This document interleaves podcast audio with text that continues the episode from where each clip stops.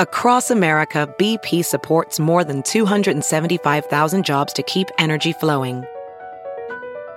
Jobs like building grid-scale solar energy in Ohio and producing gas with fewer operational emissions in Texas. It's and, not or. See what doing both means for energy nationwide at bp.com slash investing in America. Hey, it's Kaylee Cuoco for Priceline. Ready to go to your happy place for a happy price? Well, why didn't you say so? Just download the Priceline app right now and save up to sixty percent on hotels. So whether it's Cousin Kevin's Kazoo Concert in Kansas City, go Kevin, or Becky's Bachelorette Bash in Bermuda, you never have to miss a trip ever again. So download the Priceline app today. Your savings are waiting. Go to your happy place for a happy price. Go to your happy price, Priceline. Welcome back, Redheads, to another episode of the Redheads Book Club. First episode of twenty twenty-two. We are going on our third year of the Redheads. Does that sound right? That doesn't sound right whatsoever. We started That's crazy. in twenty twenty, then we did twenty twenty-one, and now this would be the third year.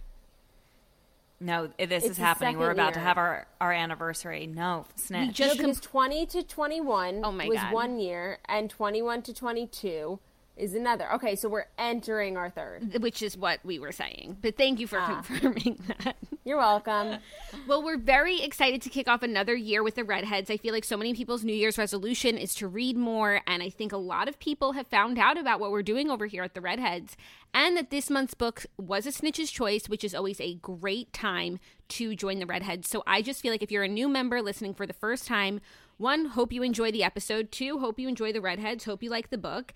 And we're going to get into everything. But before we do, just want to catch up with all of my girls. How is everyone doing? Snitch, let's start with you. I'm doing fabulous. Thank you so much for asking. I'm really so excited to get to the meat of this conversation, which is talking about our book, because I haven't really spoken to anyone about it, like, in this um podcast, so I don't really know what we're expecting. Given the face that Rebecca Rittenberg is giving me, I'm scared that we're going to be getting like an in five years or no, um, Gus, whatever the fuck, Brightside. Mm. I'm scared we're going to be getting that version of Rit, and if we are, I would just like you to know that I'm bowing out.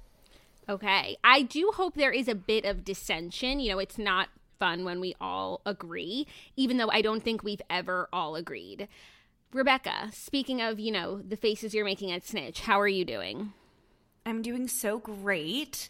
I had a phenomenal few weeks. Most importantly, my sister brought a nephew of mine into this world. My sister had a baby last week, and it's so exciting. And Noah Harrison, this one's for you. I feel like I'm getting nieces and nephews left and right, because we had an episode dedicated to Romy recently, but oh, right. I just feel like the luckiest little auntie in the world. That's that so, so exciting. I mean, congratulations. There's literally nothing better. Thank you so much, Snitch. I know I haven't shared with you yet. Yeah. Wow, we're so happy for you. And speaking of happiness, Dana, month two of being married, how are you doing? I'm good. New year, new me. My name officially changed in my uh, work email, so today was a little complicated. Everyone was super confused about who the hell I was, and I'm just embracing it.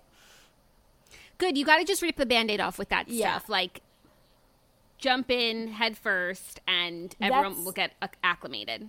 That's probably so jarring to, like, normally, like, email someone and then all of a sudden it's like a different person and you're like, wait, like I actually have no idea who you are. Yeah, no, people were definitely confused. I would hope that you, if you email them often, that you knew that they got married and then the name change mm, came next. Eh, I don't know. I don't know I, about that. I would hope the, so. Otherwise, the like, real ones you're not knew. a good corporate citizen. You're not a good corporate citizen.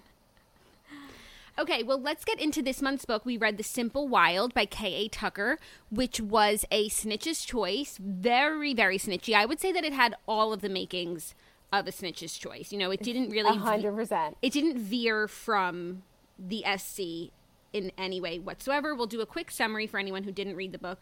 But the story is about a girl named Calla, who was born in the far reaches of Alaska to her Alaskan bush pilot father and her cosmopolitan mom, who Wait, after... Sorry, and not to interrupt you, but did you guys pronounce it Calla or Kaya? It's Calla, like Calla lilies. C A L L A? I read that as Kaya. You're thinking... Kaya. in Spanish. Yeah, yeah. You think that's a Spanish name where the L's are. Oh, okay. So then completely disregard me. Keep going. It's like Calla Lily. Oh, is that how you pronounce Calla Lily? Yeah. Oh, I called her Calla. Okay, this will be funny. All of us fucking up her name. Anyways, two two very different parents, and after seventeen months of her mom trying to make it in the wild, she picks up and moves back to Toronto to city life, where Calla ha- spends all of her life. Then she gets a call that her dad is in Alaska, he has lung cancer, and that if she wants to get to know him and spend time with him, that she should come through. Which she does. She, you know, is total a fish out of water situation. She arrives, and this is an important detail. She took four planes to get there, and she thought it was best to wear wedges and a fedora. And I think that's just something that you need to know about her if we're going to move forward, because it really, really upset me to read all of those things. Then while she's there, you know, she's trying to fight the climate and try and be herself with her wedges and her running and her mosquito bites. But eventually she embraces Alaskan life. Her next door neighbor is also her dad's right-hand man. His name is Jonah. He's a big hunk of burnin' love. And they go from enemies to lovers, all like in the background while her dad is dying of lung cancer. And then at the end, she has to make the decision of if she's going to stay, try and make it, work, make it work with Jonah, which is like exactly the position that her mom was in twenty-six years prior, or if she's going to go back home, which also, by the way, at the beginning of the book, we find out that she lost her job, that she doesn't have her own apartment, she lives with her parents, and she really doesn't have a lot going on for her, and her boyfriend cheated on her, and she didn't even care. So that kind of should have made her decision a little bit more of a no-brainer, but, you know, she obviously has to think things through. So the book does kind of end on a cliffhanger, which we will discuss what we think happened, but that's pretty much it. So let's go through each of us. Let me know. Did you like the book? If so, what did you like or what didn't you like? Snitch, we got to start with you, as it was a snitch's choice. I mean, I absolutely adored this book, but also if I didn't adore this book, like there would be something wrong with me, because this is like my book to a T. Do you mm-hmm. know what I mean? Right. Um, I laughed. Like, I thought that she, I thought she it was funny and had, like, funny one-liners. I cried, obviously.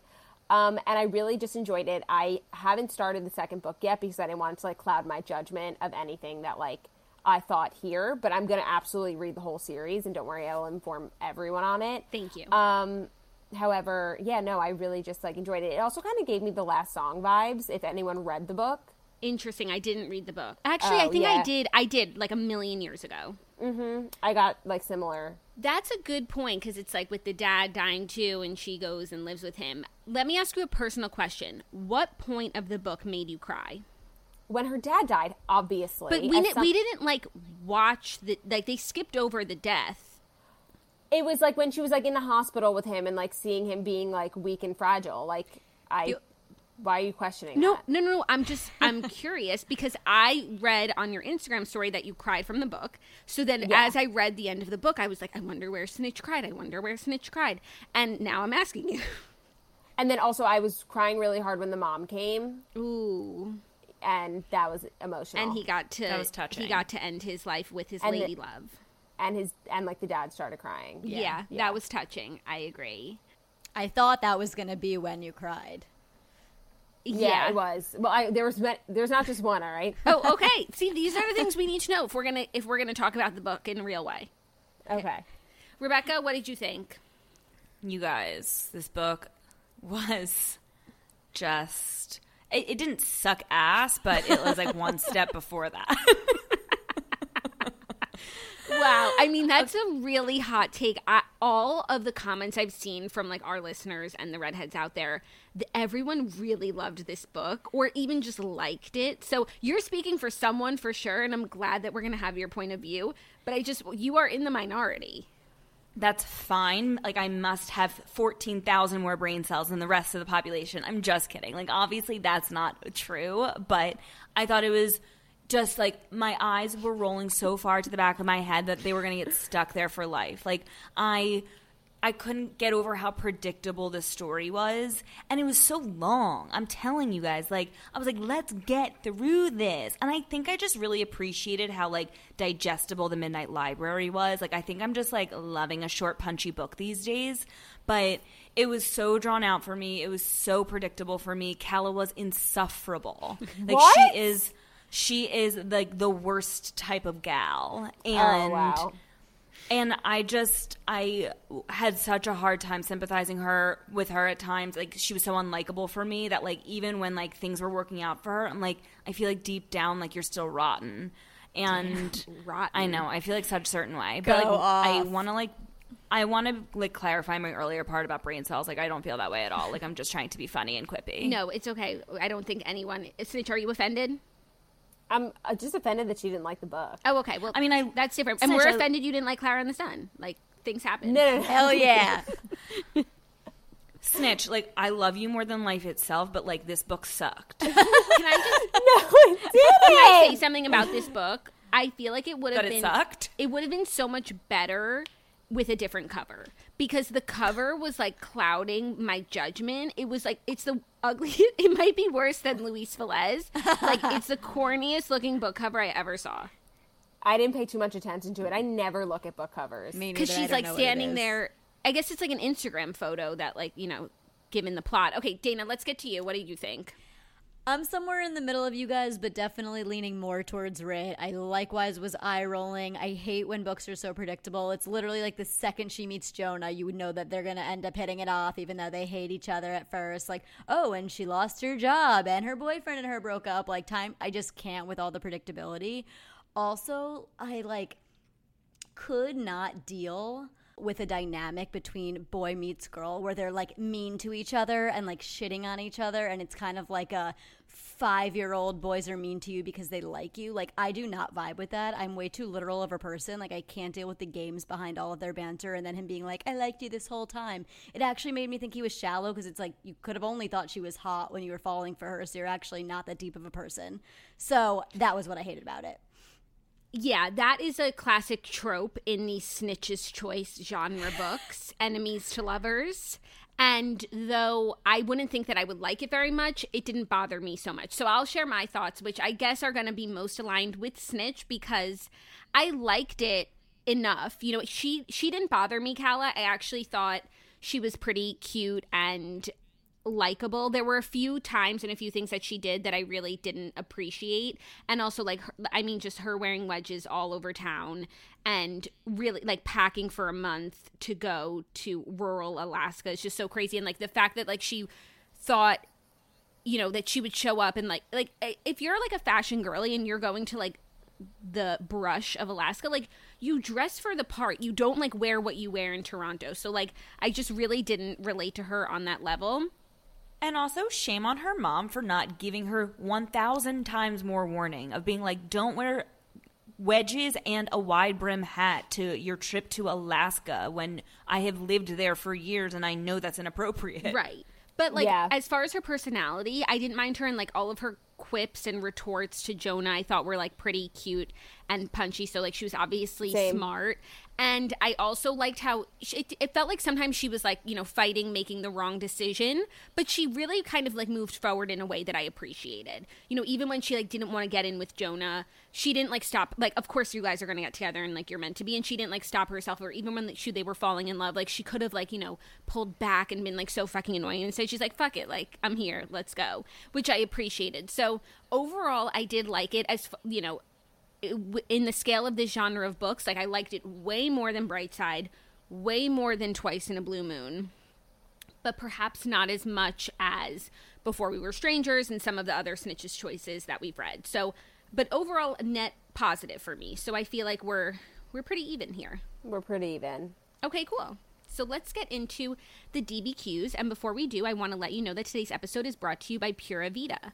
You can shop now and give back with Pura Vida. Pura Vida is one of the coolest and most affordable apparel and accessory brands out there, and giving back has always been at the core of what they do. A portion of what they make goes back to causes you care about. They partner with over two hundred charities worldwide and have raised more than three point eight million dollars to date.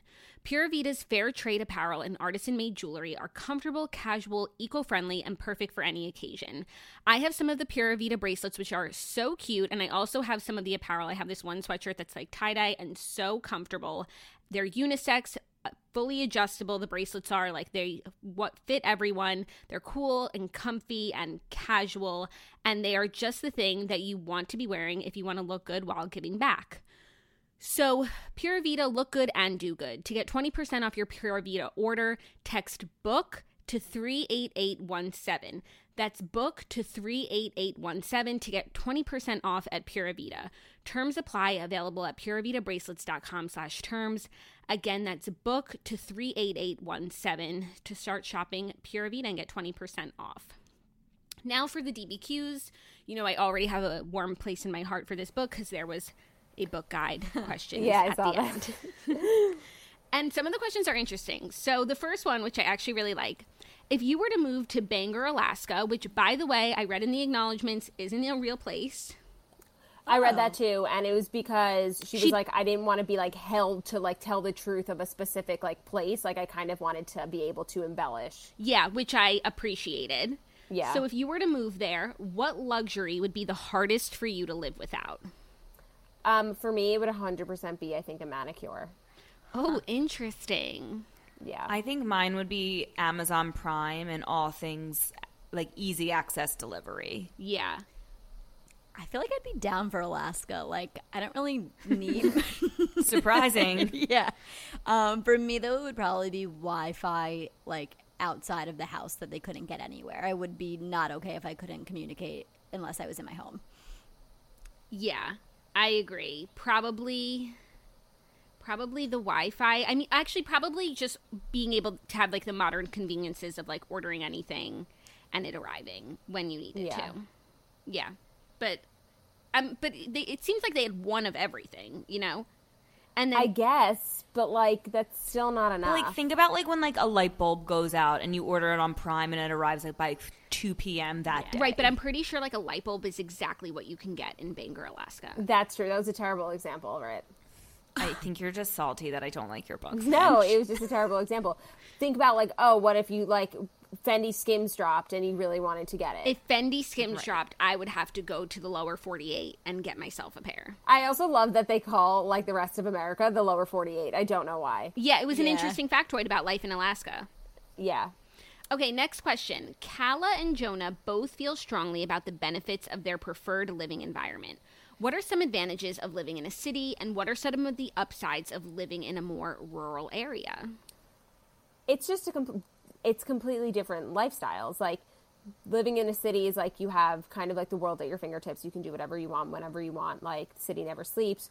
Whereas if you're in like a suburban place, like it's quieter and you live a quieter life, and you know, it's not as like loud, and it's just kind of who you are as a person. Yeah, I also think that, like, even though you're surrounded by people in the city, there is such a stronger sense of community in the rural life as told by mm-hmm. this book. You know, and I'm sure, like, there are people in cities who have a better squad of people around them than Calla did with her, like, you know, just hanging out with her parents and her one friend who's, like, out the door half the time.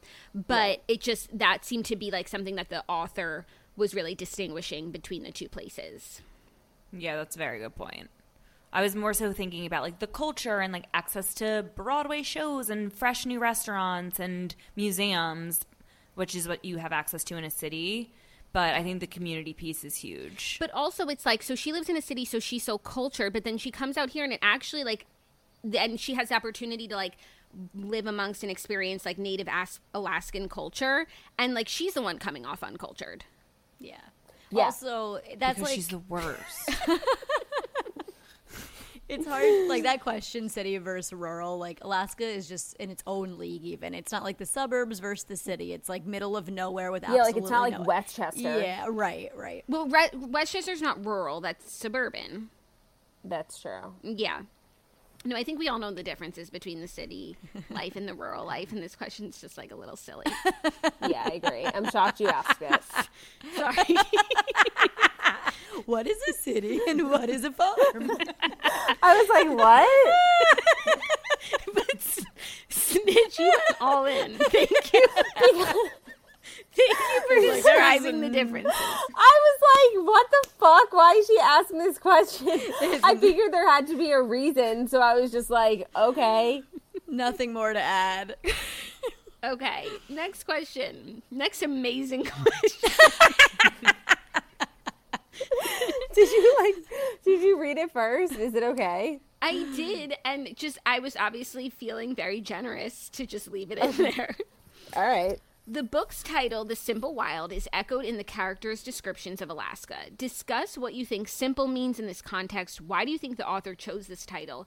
What's its significance in the novel? So I actually was waiting the whole time for her to start a travel blog called The Simple Wild. I thought that that's where oh. we were headed, and that's why it was the title. For a while, I thought that that would be her, like, one, she's talking about she need, they need a reason for, like, Calla and Dee to pop off. And so I thought, like, being, like, this girly girl in the wild would be the thing for her. Then eventually I had other plans for her, which also didn't pan out. But um, as far as it being called The Simple Wild, I guess because it's, like, an oxymoron, but yeah. but it's also extremely on point.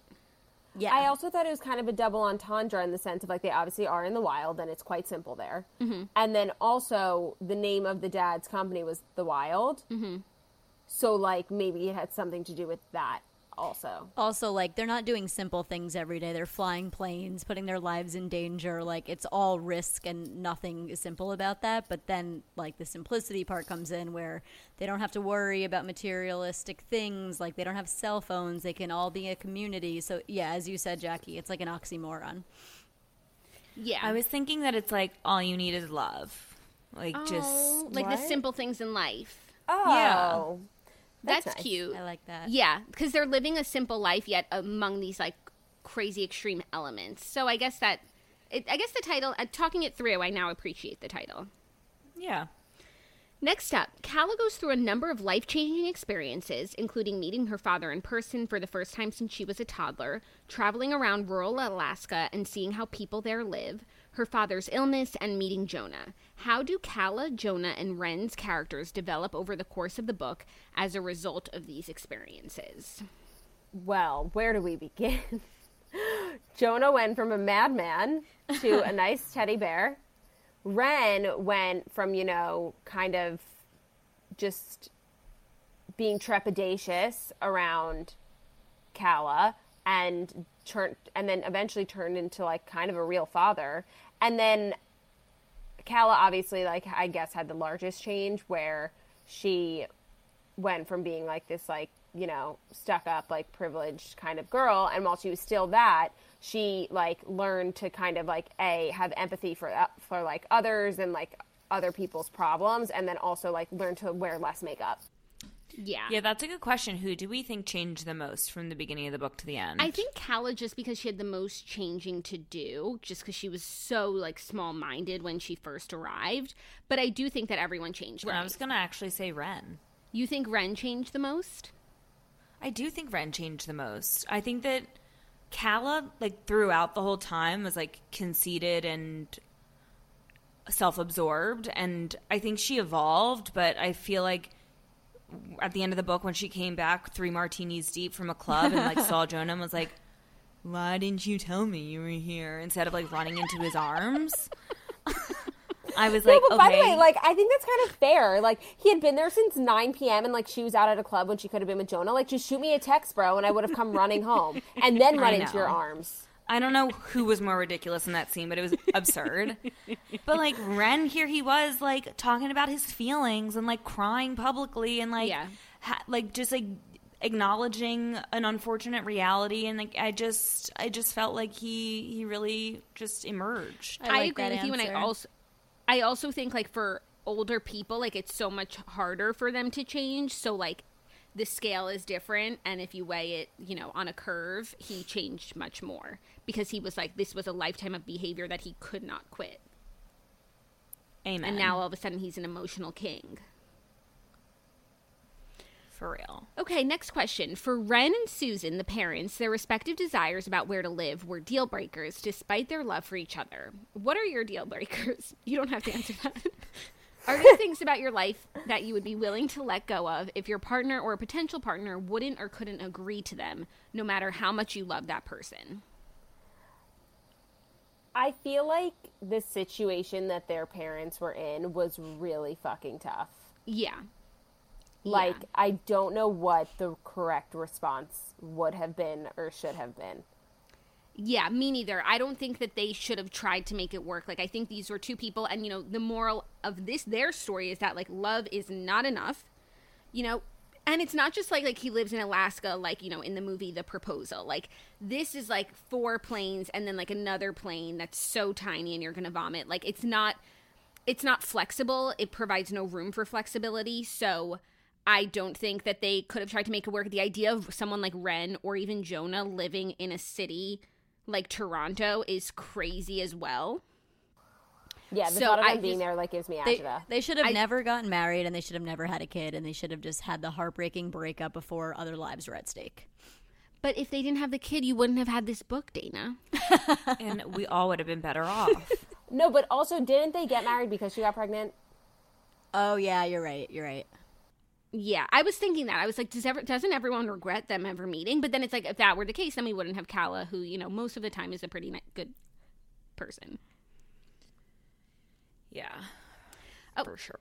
Next question. Simon, M V P of the book, serves as a voice yeah. of reason for Calla and is able to remain objective and compassionate despite being emotionally involved both as her stepfather and as Susan's husband. Although he doesn't share his feelings with Calla, what do you think this story was like from his perspective? Do people like him exist? No. I was going to say. No, like, absolutely not. They made him out like he had so many coping mechanisms and like tool tools in his psychology kit to be able to rationalize his way out of every single emotional jab, but like I don't know if anyone like him actually exists. Like, you have to get m- angry at some point that your wife is on the phone late night with her ex-husband. one hundred percent right. That your wife is going to be in love with a man like pretty much for the rest of her life. Yeah. The stuff about like him providing insight and guidance was really helpful because it felt like as a reader, like that was, he was our voice, like just yeah. letting like Calla know like what she should do or, or guiding her towards that decision. But the stuff about like him being so patient, even though he always knew that Susan was in love with Wren, and then even when Calla like fucking shredded him to pieces and was like, she must have the phone number memorized from twelve years ago, that was so uncalled for. Like, you're gonna turn yeah. on the one person who has always been there for you. That was a low point. I loved his Could response, though. Agree more. He's like, there's nothing about it that I don't know about, you fucking idiot. Like, he had the best retort. Yeah, no, like, this man yeah. couldn't have been better to you your whole life, for your whole family, giving you everything, still providing for you everything. All you have to do is take out the garbage, and, like, you're going to speak to him in that way. Also, like, don't do your mom dirty like that. Like, all of the above was so beyond fucked. I was like, girl, you are awful. I just yeah. didn't even have the words at that point. Like, that was like, I think really like when my like patience totally ran dry. But I mean, one of my favorite scenes in the book was when they were standing outside the grocery store and Jonah read her to filth. Same. And um it was so necessary, and everything that he said, like, I hadn't thought about it before, but he was so right, and I think she knew he was right too, and she started acting accordingly. But it was nice to see, like, you know, this person who's not one hundred percent perfect is being called out on her shit, and she's changing her behavior. And I, I just appreciated that monologue from him.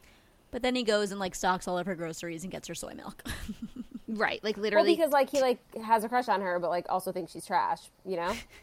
Yeah, you you know how it is. Also, I thought, like, Jonah was going to have some, like, big city slickin' ex-girlfriend who was, like, so traumatizing towards him, which was why he had this these like walls up, because when he's like, I can't stand girls like you, it's like, you've met someone else like her? When? Where? I thought in he was Vegas. Gonna have like this back oh that's true in Vegas this backstory where like he's been with someone similar to Calla and it didn't work out. And they described his house as like, it almost yes. looked like a woman's touch, but like, never again did we discuss that. Right. I was like, so who's the woman who decorated it? Or are you saying he I has think that was supposed taste? To be like, he's actually not a yeti. Like, he looks gruff, but yeah. he's really organized. That's pretty unrealistic to me. Yeah. Like, what is he watches? Flip or Flop? And he's he got doesn't some... have a T V, Jackie. Right. Exactly. Like, there's no way. That was a, a an op- like a a loose end, I think. Okay, next question. As Calla gets to know her father, there is a lot of discussion of regret, both his own regrets in life and the possibility that Calla could regret not spending more time with him if he doesn't survive his illness. Do you think Calla's decisions helped alleviate remorse on either side, or is it in some way unavoidable for each of them to experience this regret? You guys, there were times where I was reading this book and my heart was breaking and I was like, I kind of wish they just never met. Right, because like she was so emotionally unattached. It just would have been like this thing, this guy she didn't know, like whatever. And now, but like she was living life on the surface before is how I felt. And I feel like yeah. when she went to Alaska, like those emotions, though painful, like that's the point of life. I know. It made like, me think a lot about The Midnight Library, actually. How, like, you're constantly envisioning different paths your life could take or didn't take. And the moral of that was, like, just be happy with what you chose because maybe it would have been worse off. And, like, yeah, she might have regrets of not going sooner, but she went now and she might not have ever had that opportunity.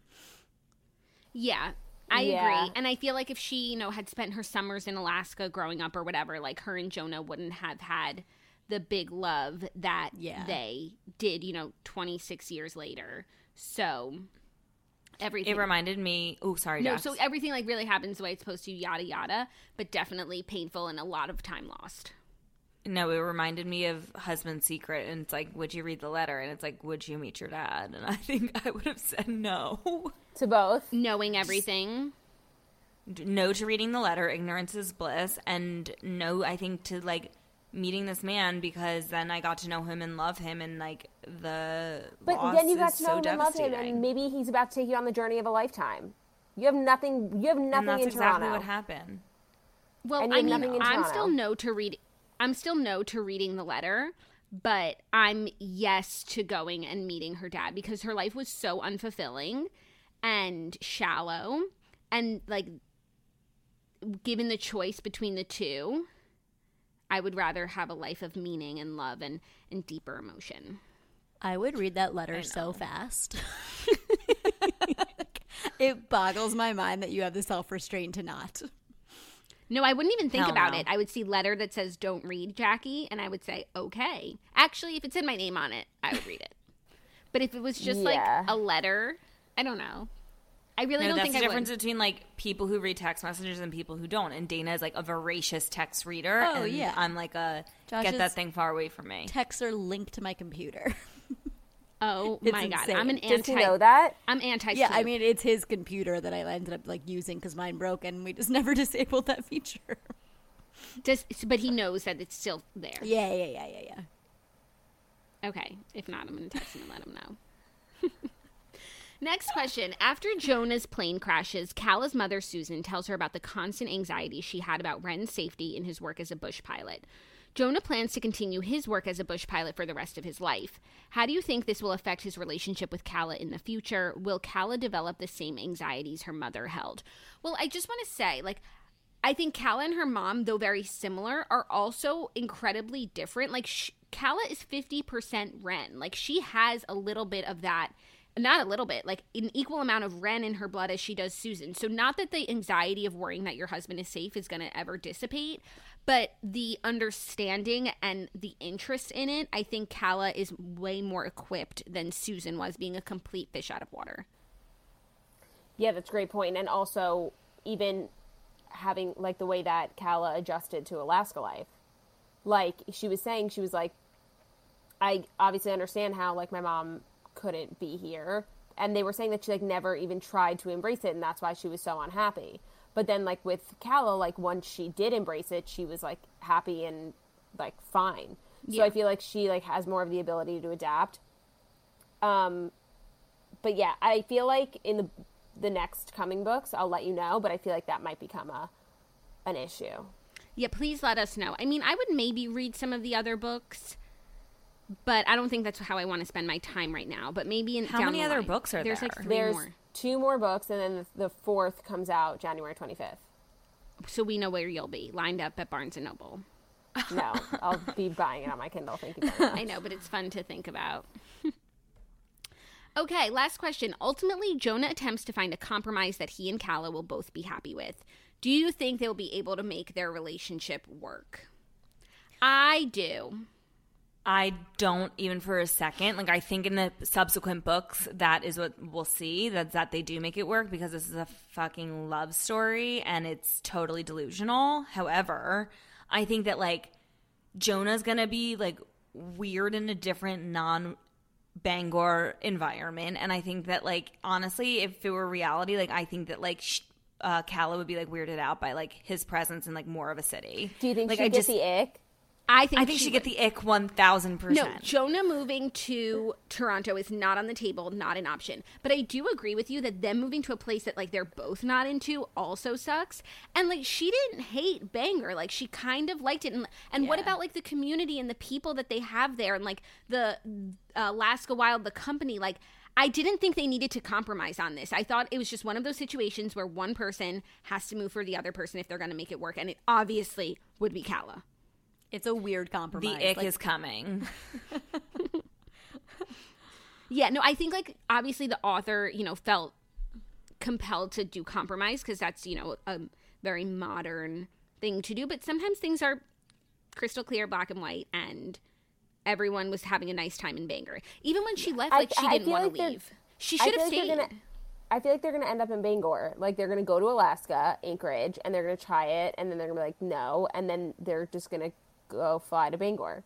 Okay, let us know, please. Please do. Yeah, okay. I, I just don't see Anchorage working out for them. It's just too random. And why? Let's both be unhappy instead of just one of us.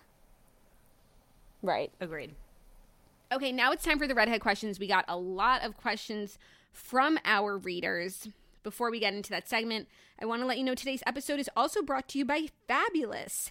Setting new goals, creating and sticking to healthy habits, building a daily routine you can actually keep, making these changes should be easy, right? Well, if you're not sure how or where to start, then it's time to try Fabulous. It's been a game changer. Fabulous is the habit-changing app that gives you the tools and skills you need to feel healthier, more productive, and fulfilled. Fabulous helps you break free of negative habits while helping you build new healthy ones that stick. They do this by using a holistic approach along with behavioral science. Unlike other health apps, Fabulous focuses on self-improvement, mental and physical health, mindfulness, and productivity to build a daily routine that works for you. By using behavioral science, Fabulous breaks down scientifically proven healthy habits into a daily routine of very small tasks that you can easily achieve every single day. So Fabulous has all of these different challenges based on what you are looking to get out of your goals. For example, they have the gratitude challenge, which helps you show gratitude to someone every single day for a week, and it helps you become more mindful. So especially as everyone is making New Year's resolutions, Fabulous is the best resource pal to have in your back pocket with these simple reminders. For example, I'm trying to drink more water, so I use Fabulous for that. They give me these simple reminders of drinking water. Also, you can use it for breathing exercises that can really help improve your mental health. Start building your ideal daily routine today with Fabulous Premium. Get twenty-five percent off Fabulous Premium by going to thefab.co slash book. That's T H E F A B dot C-O slash book for twenty-five percent off Fabulous Premium. That's thefab.co slash book. Now for the Redhead questions. Did you guys find Calla insufferable for the first ninety percent of the book? I couldn't believe how clueless she was about Alaska. Even never having been there, she should have known that showing up in wedges and a Brixton hat was an insane choice. Agreed. Did I submit this question? um, I don't think she, I didn't think, I never thought she was insufferable. I agree about the wedges and the hat. However, I think it's unfair to say, like, I can't believe how much she didn't know about Alaska. Like, I don't know fucking jack shit about Alaska. Um, until, like, I guess now reading a little bit more. But, like, I think that that's, like, a bit far off. Um, but, yes, I agree about the wedges. And because also, aren't your feet cold in wedges in Alaska? Right. And I also think that even if she studied up on Alaska, clearly, like, the Bangor experience is a little bit different. And I don't think anything could have really prepared her for it. So I will, I will be okay with that. But just the idea of being on four flights in wedges, even if you're going to, you know, Saint-Tropez, it's unacceptable. One million percent. Like, agree. To be in anything other than sneakers, like, I'm maybe seventy-five years old, but I'm just like, oh, my, I need more support. Yeah, and just, like, some athleisure would be nice. Next question. My question is, do you think the ending is realistic? I kind of think Calla's mom wouldn't let her go to Anchorage. Also, it's a little unrealistic that Kever- Calla never experienced an Alaskan winter. I learned from The Great Wild by Kristen Hannah that Alaskan winters are very intense, especially for outsiders. I think this reader means The Great Alone, but is like conflating yes. it with this yeah. title. I don't think Calla knows what she's getting herself into by agreeing to go to Anchorage. Wanted to see what the girls thought. Has anybody here read that book, Kristen Hannah? I yes. read it. It's really good. It's amazing. Do you agree with this reader's assessment, and did this book make you think of that book? Yeah, I thought about that book literally the entire time I was reading this. I, well, I no, because this book was so delusional, and like she was like running around Alaska in a tank top and shorts, whereas like The Great Alone actually depicted Alaska realistically, like as a cold weather state. So there weren't many parallels for me personally. No, to Rid's point, she's right. Like, I was thinking of The Great Alone the entire time because that's really my only point of reference about Alaska, and I was thinking about how different these books treated it. That is so funny. Yeah, I agree. And I feel like even for Susan, like, it was that long winter that really was just she that that was her breaking point. And so I think Calla has only experienced like the best of Alaska, and she's yeah. gonna need to rough it a little bit. But I do think our girl has it in her. Yeah, okay, sure. You know me. I'm just optimistic. I know. You're and such want, an optimistic lady. I want things to work out for Snitch. I do. I'm not worried about me. I have the redheads on my side. You do. You do. You always do. Okay. Since The Simple Wild is a series, what would the redheads like to see happen in the next book? The feminist in me doesn't want her to change her whole life for a man, but would also be down for a happy ending between Calla and Jonah. For me, I would like to see them be like, LOL to Anchorage, let's go back to Bangor, you'll live in my femininely decorated house, you'll launch, you'll, I mean, ideally, she, they would take over the company together, he would fly the planes, she would do the business, they get the whole thing up and running, there she's doing like her photography, her marketing, her social media, and it's a dream. I mean, Susan didn't have anything like that. But they already that. sold, they already sold it hadn't to closed yet. Airlines. It hadn't closed, it was still in the two-month window. I do think that there's still room for that in the sequel. Okay. And I think that, you know, Susan likes to grow stuff. She couldn't really do her thing in Bangor. But I think based on Calla's interests, like, there's a lot for her to do and get her hands dirty. I agree. I love that vision. But it makes me sad that she'd be so far from her mom and Simon. Like, I don't give a shit about her friends. Like, they seemed shallow anyway. But I do. And then I was like, well, maybe her mom and Simon could go to Bangor also. But I was like, that would be, like, just so... That would be insane. It's so insane that after all this time, her mom goes back and it's after her dad has passed. Like, and there's no hope for them to reconnect. And what, Simon's just expected to relaunch his practice? Oh, yeah, no, obviously they can't move. But here's a thought. Here's a thought. Calla and Jonah have so much success relaunching Alaska Wild. They become, you know, like multimillionaires. They get bigger planes, planes that can do a direct flight from Bangor to Toronto. A or at my, least half the amount of flights, so two. Right. My ideal sequel is they I don't know, break I feel up. Like you don't chip, Dana? I just like I want them to realize it's unrealistic. They're literally following the exact path of her as her mom. Like, yes, she has fifty percent red in her, but ultimately I think like one of them's gonna be unhappy, and let's rip the band-aid now before we have a child. Damn. I think that they're, like, gonna try and do the move, like, maybe, like, things get, like, shitty, maybe, like, take a break or something, but then they, like, end up back together, and then they move to Bangor, and then I think that they get, like, engaged, and then I think they, like, have, and then in, like, the third book, they have, like, a child, and then, like, things like that. Okay, but you will be keeping us posted. On the next episode, yeah, we want please. an update. You'll have an, you'll have an update, like, in three days. Okay. Next question. Jackie, does this book make you want to change your having a Cleveland day to having an Alaska day? The lifestyle seems pretty trudge to me, but also the simplicity and nature seemed nice at times. Um, I understand the question and why you would ask it, but no, this is far too rural. One, like Calla, I can't drive, and I also can't just learn in an afternoon of Jonah shoving me behind the wheel. So I don't, I mean, obviously I would learn to drive if I lived somewhere like that, but it's a little too rural for me. And just the idea of like the way everything gets there, you know, the gas prices are so high, the cars, like that just like really stresses me out. Like that every single thing you could ever think of, hair tie, needs to be imported. That's not um that's not what I'm looking for. So though I do like the farm chemin life, I uh, this is far too remote for me. And also these aspects of like extreme wildlife and weather, all of those things, I'm I don't have the stomach for. So, but thank you for thinking of me. Did the enemies to lovers aspect of Jonah and Calla's relationship work for you guys? I know it's a popular trope, but I was wondering how you feel about it.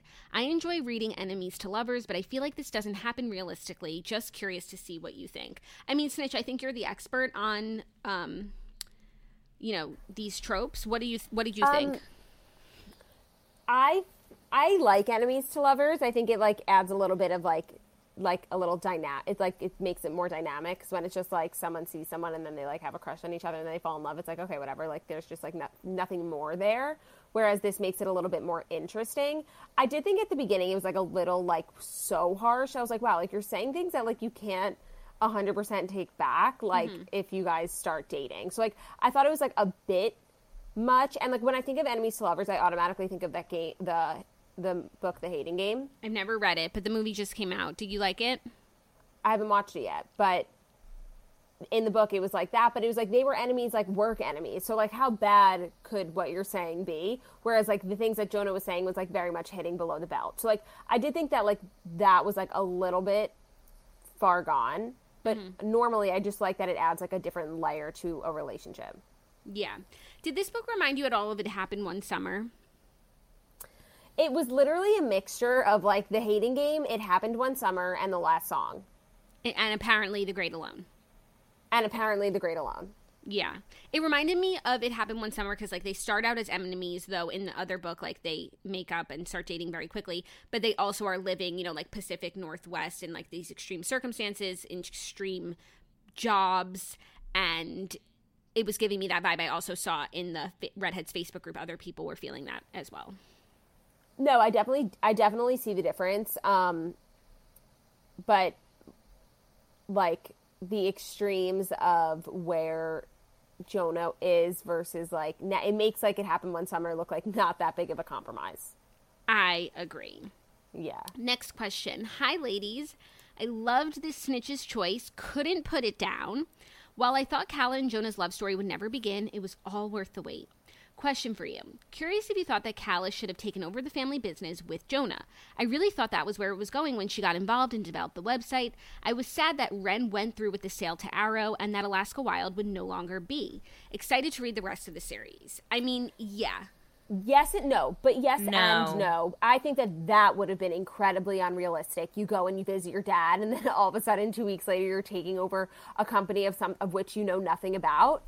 I think that would have been a little selfish of Wren, honestly, to have put Calla and Jonah in that position, knowing what we know about the direction, like, the company was sort of heading. Like, there were a lot of glimpses of, like, financial issues, and there was obviously some maintenance issues with the planes, and, like, the number crunching didn't look good. So I think Wren was being just kind of fiscally responsible by going through with the sale. And if they wanted to maintain part of it and, like, like they have a few planes left to Jonah, maybe like that's their opportunity to make Wild come back. But I think it would have been like very short-sighted and like potentially like selfish if he expected Calla and Jonah to just like make a mountain out of this also s- wild molehill. Can we talk about how the maintenance guy like was not fired? Yeah, that oh. that was a pretty big uh pretty big oversight. Up. I did feel yeah. sad. Like, she really was trying to make their website better and bring in more business. And I feel like they were half, like, indulging it, but also they just, like, wanted her to think that she was valuable when they were always planning on selling it and it wasn't really doing anything.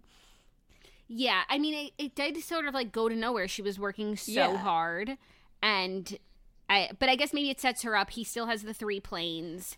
And maybe it's a good stepping stone for them yeah. to start, like, their own version of it. And I think that would make Wren happy and proud from above.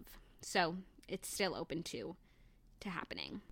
Okay. Last story, last question for the Readheads. While I absolutely love Calla and Jonah's relationship in this book, I think all the other relationships have stuck with me more, from the parental and step-parental relationships to the importance of your community and your chosen family. What do you guys think of all the side characters and their impact on Calla's time in Alaska? This is a great question because we haven't mm-hmm. talked about Agnes, Mabel, you know, all of the other people who added to the fabric of their lives. I thought Agnes was such a queen, such a necessary character. Mm-hmm. Like, she's the Simon of Bangor, who's just, like, so selfless and making everyone's lives better and easier. I could have, like, done without Mabel, honestly. I Wait, thought, I was going to say the same thing. I did not like her character. Like, I didn't like what she stood for. Like, I found her um, annoying. Annoying. And I also agreed with Calla and, like, her emotions about it. Like, I would have been low-key pissed too, and I understand the situation with, like, her dad and stuff, but still, like, him calling her kiddo, not cool. Yeah. And that first night when she came to play checkers and they were finally alone and she made him a salad and she's like, he hates salad and I'm gonna steal thirty minutes of his time. Like, that was annoying. Yeah, I've had him my whole life and he walked out of yours for me and now I need to play checkers. Yes. Yeah, I really was not feeling her energy, which is, like, sad because she's twelve and she can't help it. But um, no, she can help it. She was the worst. Every time she was in a scene, I, like, rolled my eyes. Yeah, no, I totally agree. I'm glad we can all agree on something. Yeah, yeah, that's fair. Okay, now it's time for the moral of the story. What does everyone think it is? I don't have one on hand, but if anybody has one, please share. I had something like swallow your pride. Like, don't let oh, your pride like like hold you back from what's really important. I have one. Hmm. Love conquers all. But I don't think that's it. No, but it is, because, like, love conquered all. Like, because obviously, like, she still went to go see her dad because, like, she still loved him even though she had so much, like, pain towards him. And then love conquers all with her and Jonah. Like, he came to Toronto, bitch. But love didn't conquer all with Susan and Wren. I actually think it's the op- it's like very much not the moral. No, love tries to tear you apart. It's not. It's not the moral of their story. Okay, for me, it's like something about family. How, like, you know, and, like, nature and nurture. You know, like, it, even though they didn't ever know each other, like, their whole lives, like, the just like the connection between Wren and Calla, like, was immediate because that's your fan. Like, it just, blood is thicker than water. I don't know. Yeah, oh, that's a yeah, good yeah. One. I like that. That's a good one. Yeah. Okay, cool. Now it's time for the Hollywood treatment. I really could see this being a movie, a very successful one hundred percent movie that I would love, and so I am curious who everyone would cast. Snitch for Calla. Do both? Do we're casting Calla and Jonah? I want to hear both of your choices to see them together. Mine's interesting, but I think it's, like, good. Okay. My Jonah was Liam Hemsworth. Same Me snitch. Too. Shut the fuck Me up. Did you also go- Google thirty-one-year-old actor? No, I no. Googled oh. actors with beards, and then I saw Chris Hemsworth, and I was like, Liam. And then oh, my God, that's and- funny. I didn't. That's a great one. It's I was so going to say, I didn't even Google it. I was just like, this is so Liam Hemsworth. And he's so similar to The Last Song. Yeah. And he's The Last Song. Okay, so that means that he's Jonah. Yeah, he's Jonah. And then my Calla was Sydney Sweeney. Ooh. That's right? Cute. Yeah, that would be a really good movie. I think so, too. My Calla, my Jonah is Liam Hemsworth. My Calla, I took a chance about one of my new favorite actresses, is Addison Rae. Oh, that's a good I see one. That. Okay. Okay. I just, I love her and I want her to be in more movies, and she was so good and she's all that, and her and Liam Hemsworth then could, you know, fall in love on screen, off screen, and I'm here for it. I mean, I would literally die to see them, like, make out. Yeah. So that's my movie. Bex? I went with Lily Collins, obviously, because Emily Par- in Paris is just as insufferable as I can't. I was thinking Lily Collins, but I was like, no, we, like, need a serious actress here. N- and no, we don't. Who's, like, who's obviously, like, very pretty, but also, like, a little bit, like, silly and goofy and, like, sweet looking. Not so- you know who I was toying with hmm. and, like, could have been a runner-up was Haley Steinfeld. Interesting. Yeah. I was toying with Madeline Klein. I really oh. like Sydney Sweeney, actually. I, I do. Right? Good. I do, too. Okay, yeah. Dana, why don't you join the conversation? Okay, I had Leo DiCaprio. Oh, my God. Okay, Dana. Okay. And how do you pronounce Isla Fisher? Yeah. Like what that. What book did oh, you great. read? You like they are in their forties and perhaps fifties, fifties. I think. Leo might be fifty. You might okay, be like casting Susan Leo. and Wren. Yeah. You're casting I, Susan and Susan Wren. Susan and Wren. I completely agree. That's hilarious. Yeah, that's what came that's to my really mind's eye. Okay, well, thank you for that, Dana. It wouldn't be an episode of The Readheads without your outlandish choices. Now it's time for the overall Readheads rating. We will each share what we rated this book, and then we will come up with our average. So, Snitch, what did you give the book? I gave this book a four point five. Okay. Wow. Rebecca? Rick's going to give it like a one. No, I gave it a three, actually. That's fair. Because I actually really liked reading it. Like, oh, not really, really liked it, but like I, I pick, picking it up, it didn't bother me. So I felt like that was a testament of a fine story. I agree. I read so many bad books this month, which we'll get into. And so for that reason, I really enjoyed this book because picking it up didn't bother me. Right. Dana? I also gave it a three. Nice. I gave it a four. And usually these episodes make me rate it a little higher. I am tempted to go lower, but um, I'm not going to do it. I'm going to be like true to, to what I said. I said what I said. So Beautiful. Our overall Readheads rating for The Simple Wild is a three point six two five. Wow, feels so fucking high. No, Say it, they Snitch. feel it so feels low. Right. Feels low. Feels low. So you're saying time. We've never said that. Like, we're always like, wow, that feels so right. Seems right. So that feels so fucking high. No, Rich, that feels that low. Snitch, Rich. Snitch, so you don't think it feels right? No, I don't think it feels right at all. Okay, I'm sorry. But now it is time for the other books that we read this month. I have so much to share, so let's go in order of least to most. Bex, did you read anything this month? I actually did, ladies. Um, I read This Tender Land, which was by um, William Kent Kruger. D, thank you for this recommendation. Actually, it, it was already on my Kindle, so I think my mom read it because we share. But um, it was so great, you guys. You should definitely read this book. I rated it a four point five. And it's all really rooted in a ton of historical fact, which I didn't realize until it's like all like Native American history and about like the Native American boarding school experience. And um, I actually went to Arizona and I went to a museum that was all about Native American history, and there was an exhibit dedicated to um, Native American boarding schools, and it was so crazy how factually accurate the book actually was, which just made it like that much more impactful for me, so I couldn't recommend it highly enough. I agree. I read it, and that was probably my favorite takeaway, just like learning so much about a subject that I did not know about. Exactly. Dana, how many books did you do? Um, only two. Whoa. What? Is everything okay? Are you okay? I, I no, for the first time I had to stop a book that I was reading in the middle to start this one. I don't usually ta- miss time manage like that, but the reason besides I was kind of busy this time around was that The Great Circle, which was the first book I read by Maggie Shipstead, was amazing, but it was like seven hundred pages long, so it took me a very long time. Got Loved it, it though. It actually um, had a lot of stuff about Alaska in it, so it was interesting to read it back to back. I truly could recommend it to anybody. It was one of my favorite books. I rated it a four point four. And yeah. The other one I read was Behold the Dreamers by Imbolo Mbewu, and I gave that a three point eight, also really solid. Great. Okay. Snitch, you were a zero, correct? Yeah, um... I was watching Downton this month. Yeah, no, no worries. I had a huge reading month. One, because I was so influenced from all of you guys sharing your year-end best books.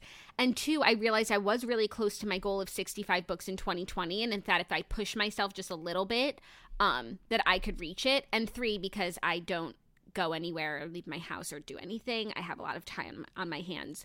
So I read one, two, three, four, five, six, seven, eight, nine books, which what? I think is That's a, a record. record yes, for how no many, one's ever read that us. much. I think Dana's was once eight, and yeah. we like died. Last month yeah, hers was eight because she was on her honeymoon.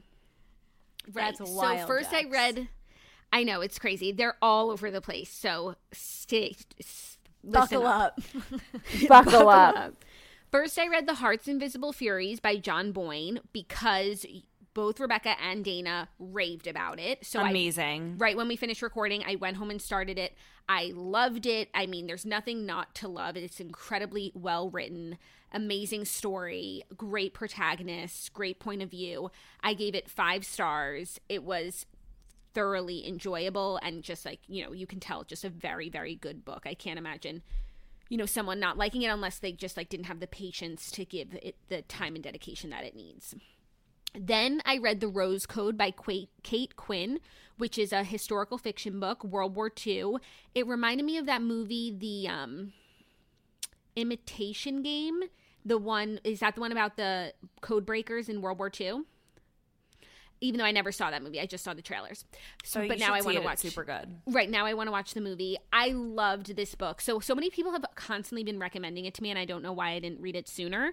But I gave it five stars. It had great, like, historical factoids, historical characters. Like, a lot of the characters were real, are real people. Like Prince Philip is in a, a lot, and it's, you know, based on reality, but also there's some fiction in there, hence historical fiction. Loved it. If you're a historical fiction girly, you got to read it. Rebecca, I think you would love it. It also reminded me of The Kitchen Front, but kind of, no offense to Kitchen Front, a better version. But good. yeah. yeah, just like more serious, but it was it was really good. Then I had a low point, very, very low. I read The Inheritance Games by Jennifer Lynn Barnes because a few people recommended it, and I liked the title and the description looked okay. But it was for teenagers, and it was a mistake, and I should I should not have been reading it. So I gave it a two, but that's not to speak on the book. You know, if you have kids at home, like, maybe they would like it, but it wasn't for me. Then I read my worst book of the year, my D N F, but I did finish it. And that was Wish You Were Here by Jodi Picoult. This Isn't that book, the new one? Yeah. And I, and I tried to make you choose it for your... for Thank your God redheads pick, because I was like, Jodi Picoult, new book, oh my God. Um, this book was atrocious. it, I had to finish it just to see what she was trying to do before I made a judgment. And it was so bad, it was painful, but what's so crazy, it has so many high ratings. Like, people love this book. I I really, truly hated it. I gave it a one, um, and I felt that that was generous. I felt like finishing it was generous, but it's just, like, all about COVID, and it was not – it's not the book on COVID. It's not the book on COVID that you want to read. So, really quite terrible. Then I read The Family by Naomi Capritsky because Dana said that she loved it so much, and I always trust Dana's recommendation. Not this and time. The book – It, I mean, I didn't dislike it, but it didn't really do anything for me, and I felt like it never really popped off, and I was just sort of waiting for it to be over. That's so fair. For that reason, I gave it three stars. Then I read The Husbands by Chandler Baker, which is a really good premise because it's kind of like Stepford Wives, but the reversed. It's like this community, um, this like gated community where the women are all like girl boss C E Os, and they are like programming their husbands to be like extremely domestic and helpful around the house. And there was some really funny stuff in there about like things your husband does that annoy you, and like how you would do anything to like get them to do their own fucking dish in the sink. And like it was so much like complaining about your husband, but then also the alternative of like brainwashing your husband is kind of far worse than the annoying shit that they do. So it does make you appreciate like the good man in your life. But um, ultimately it didn't land for me, and I gave it a three. I think other people would like it. I just wasn't crazy about it, and I felt it to be really slow. But I also read it while we were away, and I could not get into a good reading groove. So maybe maybe it was me. That then I read a book that's not out yet. I got a sneak peek from NetGalley. Ooh. Thank you so much, NetGalley and Sally Hepworth, because I read the new Sally Hepworth book that comes out in May. It's called The Younger Wife. You guys might know Sally Hepworth. She wrote The Mother-in-Law, which we love. She wrote The Good Sister, which we love. And The Younger Wife is up there with both of those. So good. I gave it five stars. Oh, I can't wait to read that. Yeah, when it comes out, you guys should definitely read it if you're a Sally Hepworth girly like the rest of us. Then things took a turn. I needed to read two books in like four days. So I went over to Colleen Hoover and I read uh. and I read November ninth because Claudia said I should read it, and it's one of like the coho books, classics, and it was insufferable. Like, it was Colleen I wish Colleen Hoover's I wish really you had good, ran that by me she's a really good writer, so it's never like that painful and it moves quickly, but I found like the character and the story to be kind of insufferable and unrealistic. So is Calla the main character? Jackie, November ninth is actually the first um, Colleen Hoover book I ever read in high school, and I remember I read it and I was like, this is like fine. I was like, this is by no means like incredible. And then like I would never recommend that as like a book for you to read as Colleen Hoover. Like I really wish that you had consulted me mm-hmm. there and like considered my expertise. Like Claudia, no offense to Claudia, but like trusting her with a coho choice. Like that's me. I don't know, Snitch. My I, I lost my mind, okay? But mm. I read it and now I can say I didn't really love it. And then the last book that I read, which was like pretty random, I was looking high and low for books. It's called The Dirty Book Club by Lacey Harrison. If that name sounds familiar to you, it's because she wrote all the Clique books. And of course, oh like God. I wasn't going to read any like the Clique. They're in eighth grade, but this is like, you know, uh, about a girl, city slickin' girl. She's like her her boyfriend lives across the country, so she moves for him and she joins this like book club that's like very exclusive and they only read like dirty books, but it's not so much about the dirty books. I actually felt like that name for the book like kind of does a disservice to the book. Um, and the premise was cute, but I, I didn't really love it. So that was another three for me. And that's all she read, you guys. That's, that's it. That's crazy, Jackie. That Holy is wild. Moly. Yeah, that you know was what? Crazy. I need to slow down because now I'm getting into this place where I'm reading not good books and it's making me like resent the time I spend reading. So unless something comes like highly recommended or looks so good, I, I think I should find another hobby. I th- I think soon you're going to have your hands full with other things. Right, exactly, exactly. Also, I wanted to talk about Goodreads reading goals and if anybody has set any for twenty twenty-two and if you accomplished your twenty twenty-one goals. Snitch? I didn't do that. I don't like to put a limit on myself. Oh, okay. Sorry. But what if we called them reading manifestations? Then would you do it? Manifestation gives you the leeway for it not to happen. Goals are like, wow, you didn't hit it, you're a failure. Oh my God. Bex, Dana, do you guys use Goodreads? A lot of people have been asking for your Goodreads profiles. Yeah, I think I really should get into it. Can we do, Jax, just show me how to best set my profile up. I will. It is the best. Like, I literally, Goodreads is like my planner now. Like, that's how I organize my life, like, based on, like, what books I read. I don't know what my problem is because I have seven hundred notes on my phone that's like book recommendations and they always get lost. They're always in my texts. Like, why why am I doing this to myself?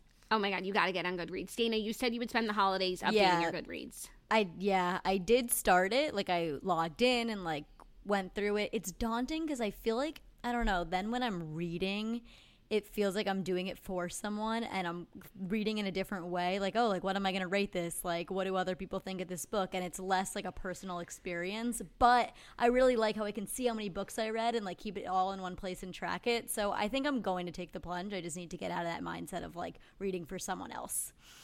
Yeah, you know, it's very real, though, what you're saying. I do feel like it being so public, even when I, like, list a book as, like, want to read, it's very personal. Claudia yeah, was, like, going yeah, through my yeah. want to reads on the toast, and it was, like, it even. I mean, and I don't even read, like, self-help books or anything like that, but, like, if you read stuff like that, like, that's so personal. Totally. And then it's, like, you're a perfectionist. It's, like, wait, I read this book. It's bad. I want to, like, remove it and scrub it from all of my records. Like, it becomes just a curated thing, which I'm not used to.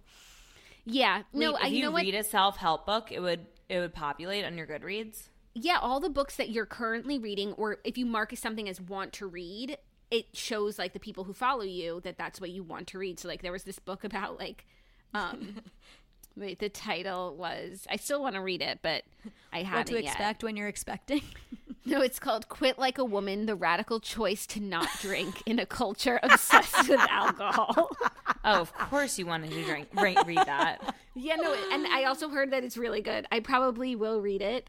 But, oh, I also want to spend this month, my goal is to read some books about, like, um, like baby stuff. So yeah, I got I got some recommendations, and hopefully I'll do that this month because I still haven't read any pregnancy books. Oops. Fun. Anyways, that is all the books that we read this month. I look forward to another great year of reading with you guys. Speaking of what's next, we have a little programming update because usually next month would be my month to choose, but we are taking one month off when I go on maternity leave, and I didn't want any of the redheads to miss their month of book choices. Plus, when we did, you know, best of twenty twenty-one polls, like my books were the lowest ranking. So I think that means that if anybody has to miss a month of choosing, it should be me. And for that reason, next month will be a Becky's Choice. Wait, Jax, I didn't realize that's why you bowed out. Because Sweet we're gonna, like we're going to miss, you know, usually we do twelve episodes. It lines up really nicely. And if we if we just continued on, that would mean like Dana would miss her December choice, which is always like such a good way to end the year. I just want to get us back on schedule. And I was happy to take one for the team, especially since all the books I've been choosing recently fucking suck.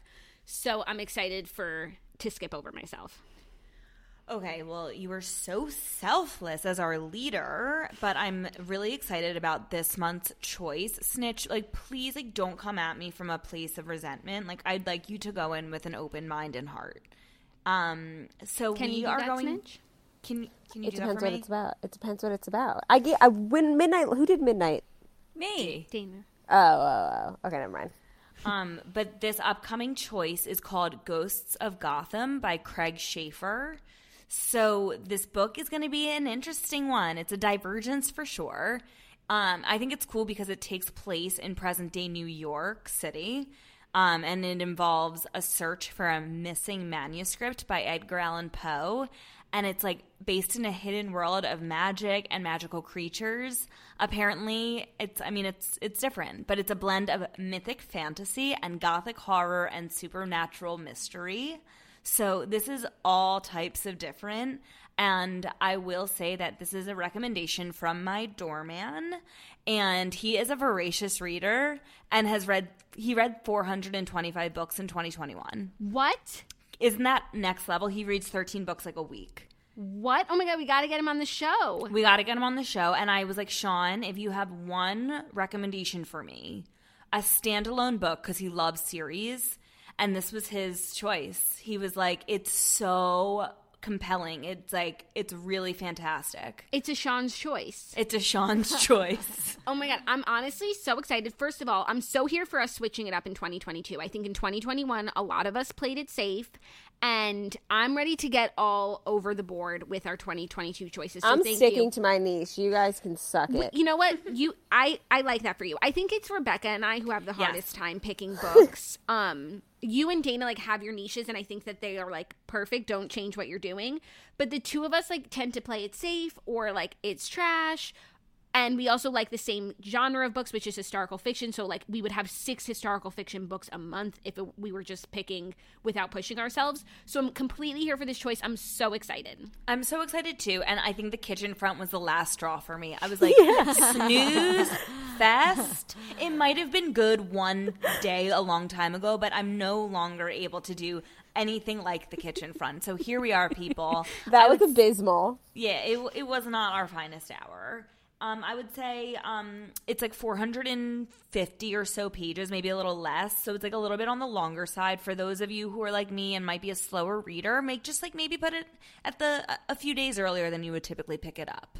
Thank you for that for that warning. Even though Simple Wild was four hundred pages, so didn't yeah, feel like wow. it. It didn't feel like no. it. Yeah. Okay. Well, thank you guys so much for another great episode. I'm so excited for the next one. And I hope you guys enjoyed the book, enjoyed the book club. And if you were just joining us for twenty twenty-two, it's going to be a great year of reading. So gird your loins, everyone. We will see you on the next one. Bye, ladies. Thank you. Thank Bye. you. Thank